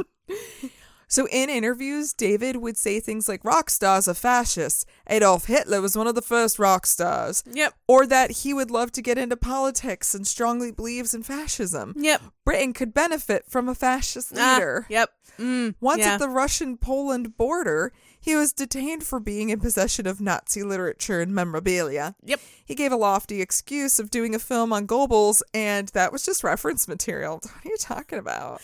But why are you doing a movie on Goebbels? It's like just- nobody it's a needs story that. that. needs to be told. Not right now. No, he's making really bad life choices. Yeah. Though sometimes it was just journalists being really gross and taking opportunities when they could. and they did take some things out of context There is a bit. the infamous photo from the Victoria station when he came back to England and he's standing in a Mercedes Benz convertible. He's addressing the people and he's standing and he's waving. But they Ah. got him When- mid wave Eh, from with the, side. with the extended arm. yeah. So it- they're like, look, he's giving the fucking Nazi salute this guy. But like, if you look at this fucking picture, first of all, and then there's video of it if you watch it, like, you're like, this dude is clearly fucking waving. Yeah. Like, he doesn't, like, if you're doing the Nazi salute, you're going to be like, Nazi salute. straight You're gonna out. stiff as fuck. This dude is like, loosey goosey. Hey, everybody. so, like, I'm like, he's not. Come on. After the Isolar tour, which was for station to station, and apparently that's the Portuguese word for isolate. Isolator. Isolar tour. The Isolar tour, Okay, so play on words. I guess. Okay. David tried spending some time with Angie and Zoe in their new home in Switzerland. He was trying to at least make up time to his son, whose childhood he missed a significant part of. Yeah. But he and Angie were on the outs, so um when he was asked to go help his pal Iggy to help record his first solo album, The Idiot, he was like, "Yes, yes, please. I will come. I will come and help." Oh. Yeah. This brought him to the Hansa Ton studio in West Berlin. Immediately, David felt a change in himself. The weight of division brought on by the Berlin Wall, the apathy Germans had towards the fact that he's a star, they didn't give a shit, and the burgeoning art scene. This place was special. Not only was the place important, but so was the company he kept. His friendship with Iggy had gotten to be a very close one. David and his friend knew that their addictions and wild lifestyles are gonna send them to early graves. So they decided to try to help each other stay clean, like be each other's sponsors, basically. That's kind of nice. It is. Did it work? I mean, it wasn't a perfect process because it never is, Yeah. but somehow the two managed to avoid their drugs of choice for the most part. They're still gonna dabble a little bit, but Uh-huh. it really, like, you saw a change in both men, That's good. right? It's so cute. I love this friendship. I I mean, mean- I totally ship this. I know. Uh, That didn't stop them from drinking and smoking, though. Uh, I mean, They, yeah. they, you know what? But like, whatever. Give them a break. They're trying. Honestly, I'd rather see that, I guess, than snorting c- holes in your brains because of coke. Apparently, at one point, David needed to have cartilage from his ear be put into his nose because his nose was going to cave in. He should have told Stevie Nicks about that. Right. She could have had that surgery right. and just kept on snorting coke, I guess. Actually, you know what's really funny is apparently when they got there, they discovered that Berlin was the um heroin capital of Europe. Oh, good. So they're and they're like, we're trying to get clean, and they're like, hey, you want some smack? And they're like, no, I mean, I thank you." guess when you live in Berlin in the 70s, yeah, you pretty much do anything you can to escape. yes. Yeah. Drugs weren't the only thing David was ridding himself of in Berlin. That infatuation with Nazis, yeah, that shit goes away real quick when you're faced with the realities of a fascist regime. Yeah. What about um the milk and peppers thing? Did he get over that? Yeah, he did. Okay, good. Yeah. Eat a bologna sandwich, Yeah. my dude. Somebody gave him a sandwich. He's like, this is really good. And they're like, yeah, it is. What's this? Bologna I like it. on white bread? I love it. Fry it up, give it to me hot. Oh my god. I fucking love it. Uh, he saw the impact it had on Germany and the evidence of heinous acts they carried out. Yeah. He realized how gross and immature he had been and disavowed all of his previous statements. But also, not being high constantly really helped to get there. Yeah. Yeah. I Yeah, would yeah, say yeah. it would. Yeah. It's like you don't you don't use coke for 2 weeks and you're like, "I said what?" Shit. Fuck. Gonna have to apologize for that one. The atmosphere in Berlin was filled with an obvious air of high tension and oppression. And one would think that would be a terrible place to work on music. Yeah. But not- I was like, why did Iggy Pop choose this? It's a good studio. I guess there's other good studios too, but sure, why not? Why not? But it wasn't for them. This was a sobering journey to be the perfect time and the perfect place to create something that was truly David, not steeped in another fabricated personality. And so he would see out the rest of this decade here by creating his Berlin trilogy. The first in his series was Low, but we had a lot of material to work with for this. He thought he was going to do the soundtrack for The Man Who Fell to Earth, but after working on it for so long, he was told he actually wasn't going to. So he's like, what the fuck? He's pissed off. But fortunately, he was able to use some of this, uh, some of that music in this album. Okay. He was in quite a mental state to pull from as well. He was at an actual low point in his life, fighting old managers in legal battles and beginning to see his marriage was coming to an end. And he's confronting the shell of a person that not only drugs turned him into, but also years and years of playing these personalities he created. They had taken him over to the point where he couldn't even find David Jones, the boy from Brixton who just wanted to perform. This album was a real soul Mm. search. Who is David? I I guess he's he's David. I You got know, nothing. he's David. It's David. He Yeah. loves bologna sandwiches. During his previous tour, he had befriended Brian Eno, and the two would gush over their newfound love for bands like Kraftwerk and Tangerine Dream. And for both, this love would be a massive influence in their work going forward. They stayed in touch, and when David was ready to make this album, he knew he wanted Brian to come on board. What really struck people about this record was the second side, which is almost entirely minimalist instrumentals. Instead of his usual lyrical approach, he and Brian created songs that portrayed musical observations of living in Berlin through sound, like Warzawa, perfect example. Of course, this was heavily criticized at the time, but it also seemed that Dave didn't care. He was making the music he wanted to make, and it was also a form of therapy for him. I don't give a fuck what people think. Like, Low is a fantastic album, especially once you have the context, but even before that. And the instrumental side is wonderful. I highly suggest people go and listen to it he he and Brian Eno do a really wonderful job of creating atmosphere music. For what I can only imagine, Berlin was definitely like back then.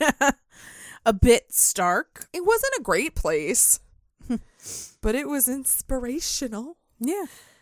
It didn't help that RCA wasn't crazy about the resulting record, so they didn't really promote it. Oh no I way. know, isn't that weird? Likely story.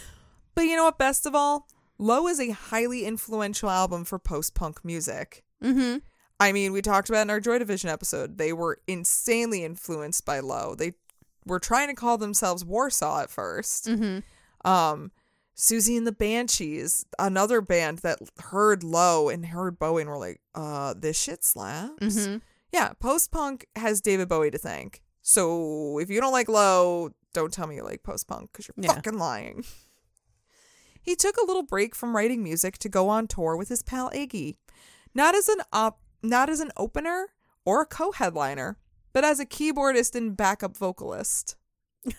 he was cute. just like, all right, I'm just gonna stand in the back there. I'm just picturing the two of them as they are portrayed in Venture Brothers. Yep.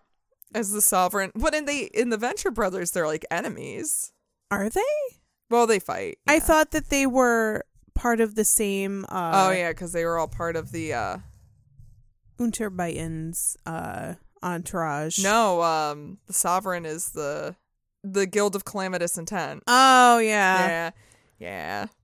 It's But- but you know what? It's fun. It's, It's good times. it's so it's David Bowie, Iggy Pop and Klaus Nomi. Yes. Yeah, that's the three like they're Mhm. kind of like henchmen. Well, David Bowie is the uh the sovereign, and then his henchmen are Iggy Pop and Klaus Nomi. Oh. Yeah, it's good times. When, did he actually have like some kind of relationship with Klaus Nomi in I- real life? I don't think they were that close, but I, I didn't do think feel so. like because I was I only touched upon looking it up, but I think there was like at least like a brief interaction.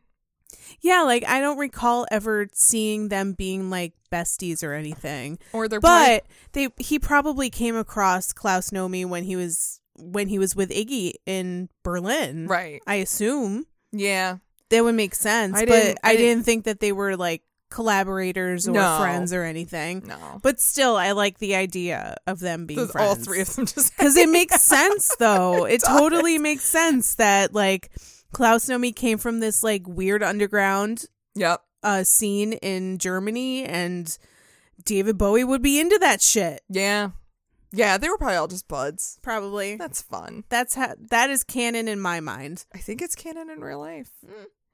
Uh, but yeah, so David loved being on tour with Iggy.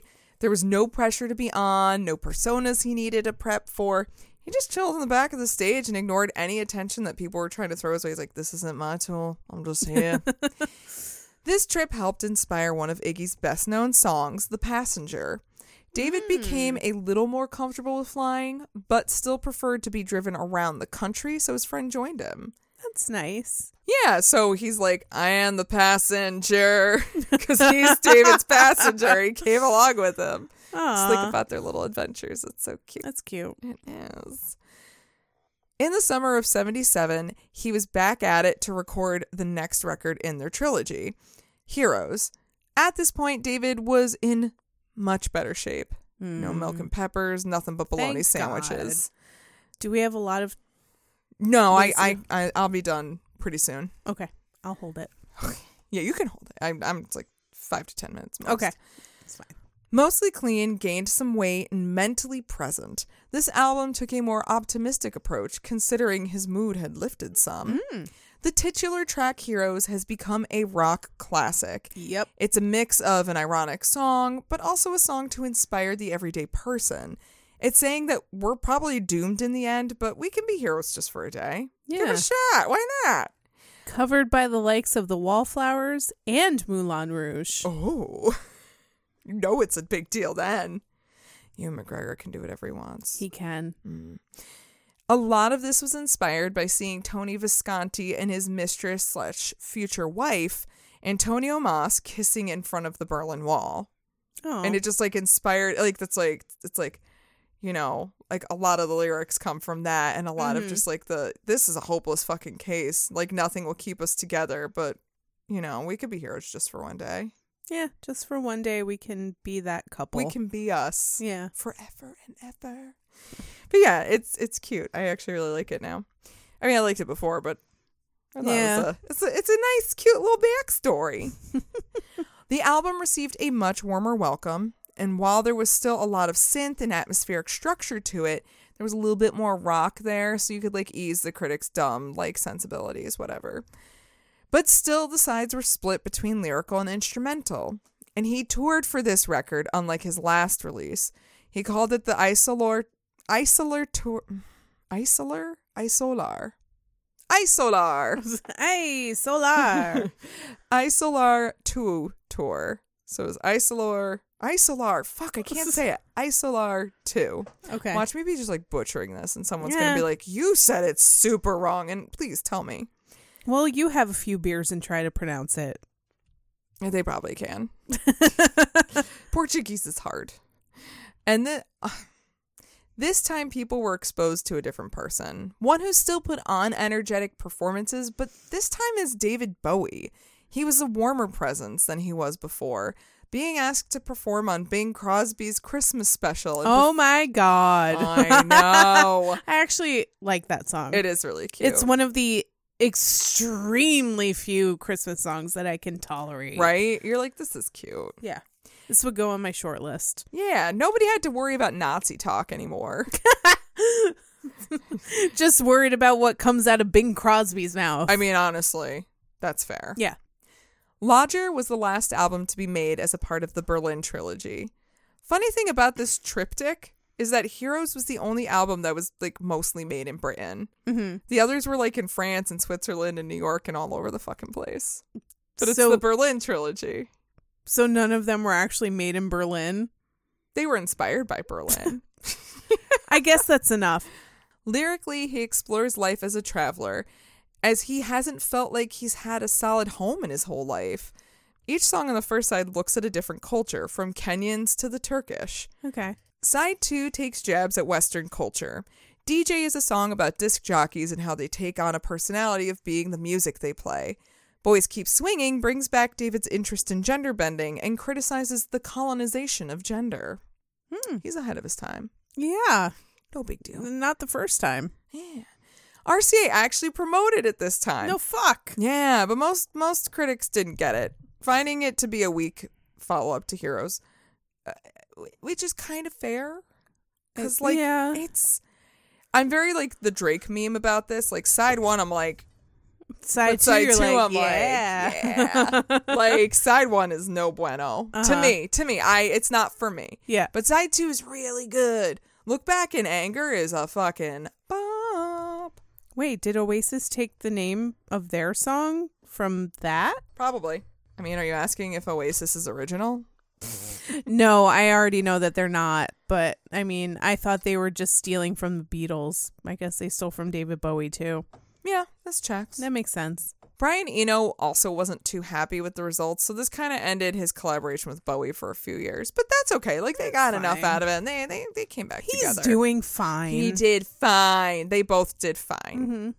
No matter how his albums were doing, at this point, David had a few outlets to pour his creativity into. He began painting for the fun of it.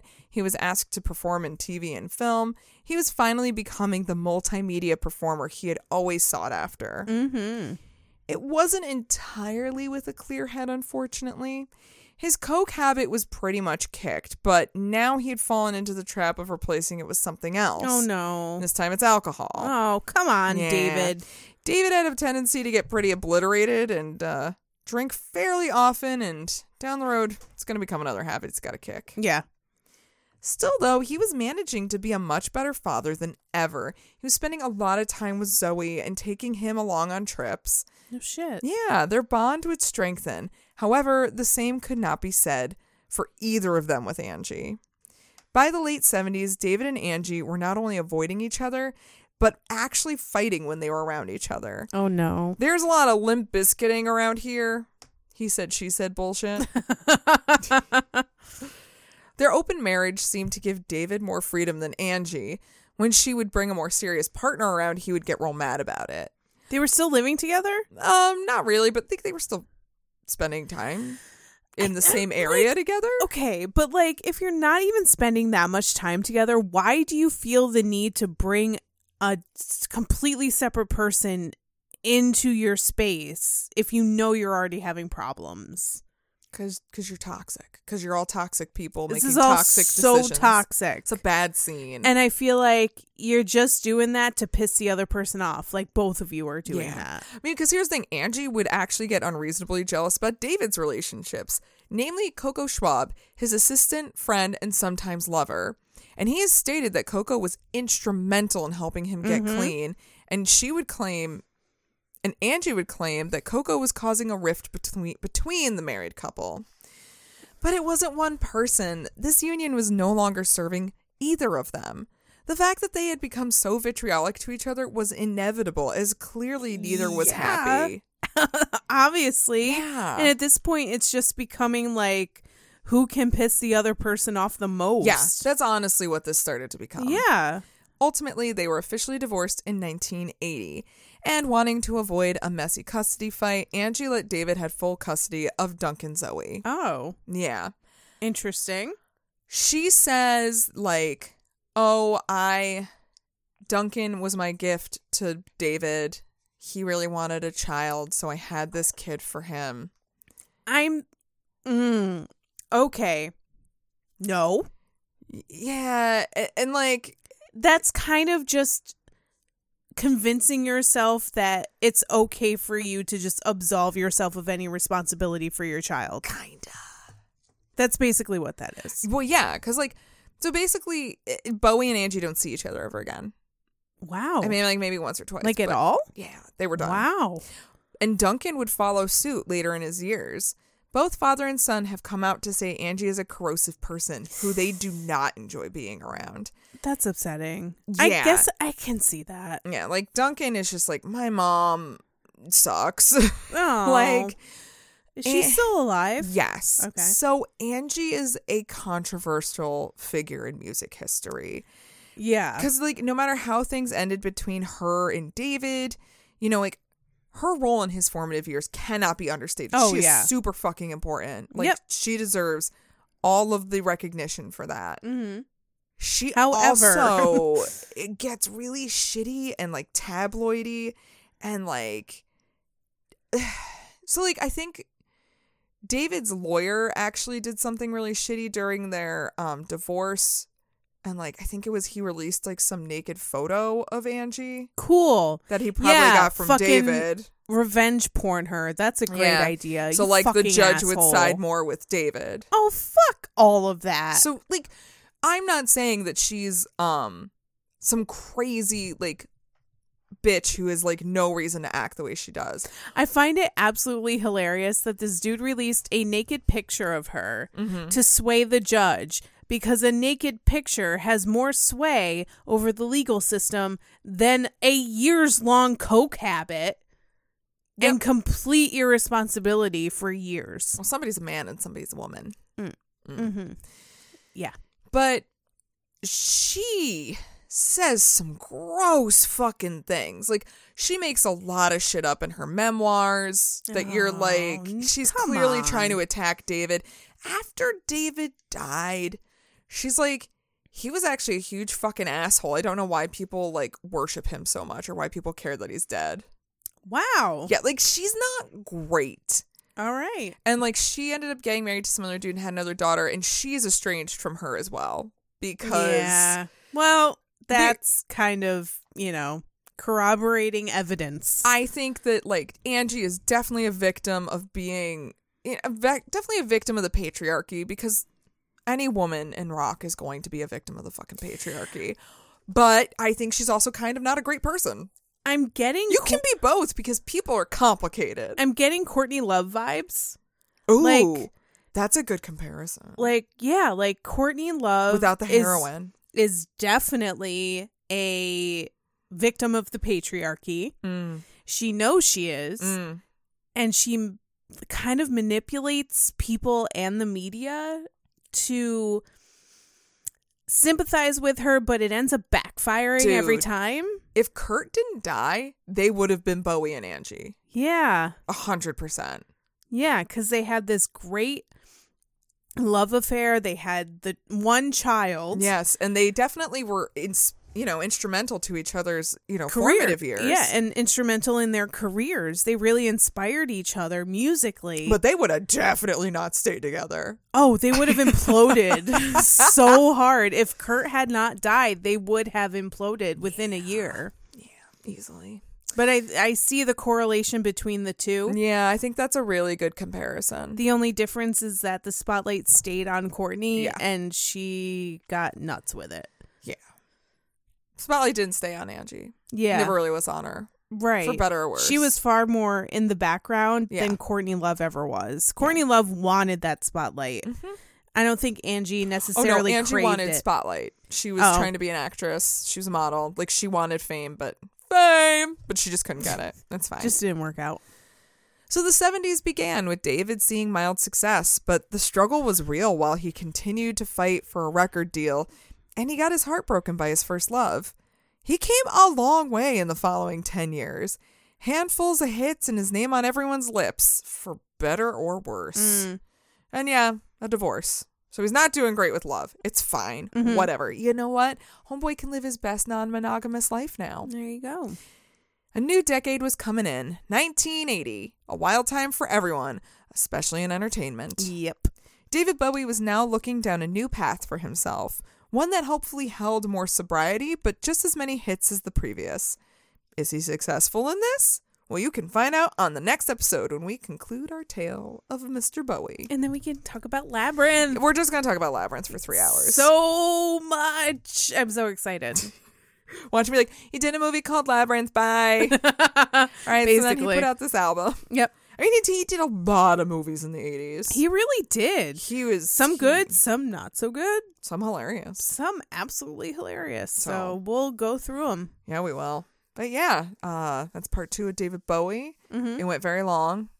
This Mm-hmm. Not was my sorry. two towers. Yeah, this was a lot. Yeah. I'm tired, and I'm gonna, I'm gonna go drink uh, some milk, eat some down no, some God, peppers, no. and No, take a you're nap. Not. You are not going to do either I'm of those not. things. Yeah, I hate milk. First of all, Milk is I disgusting. love peppers though.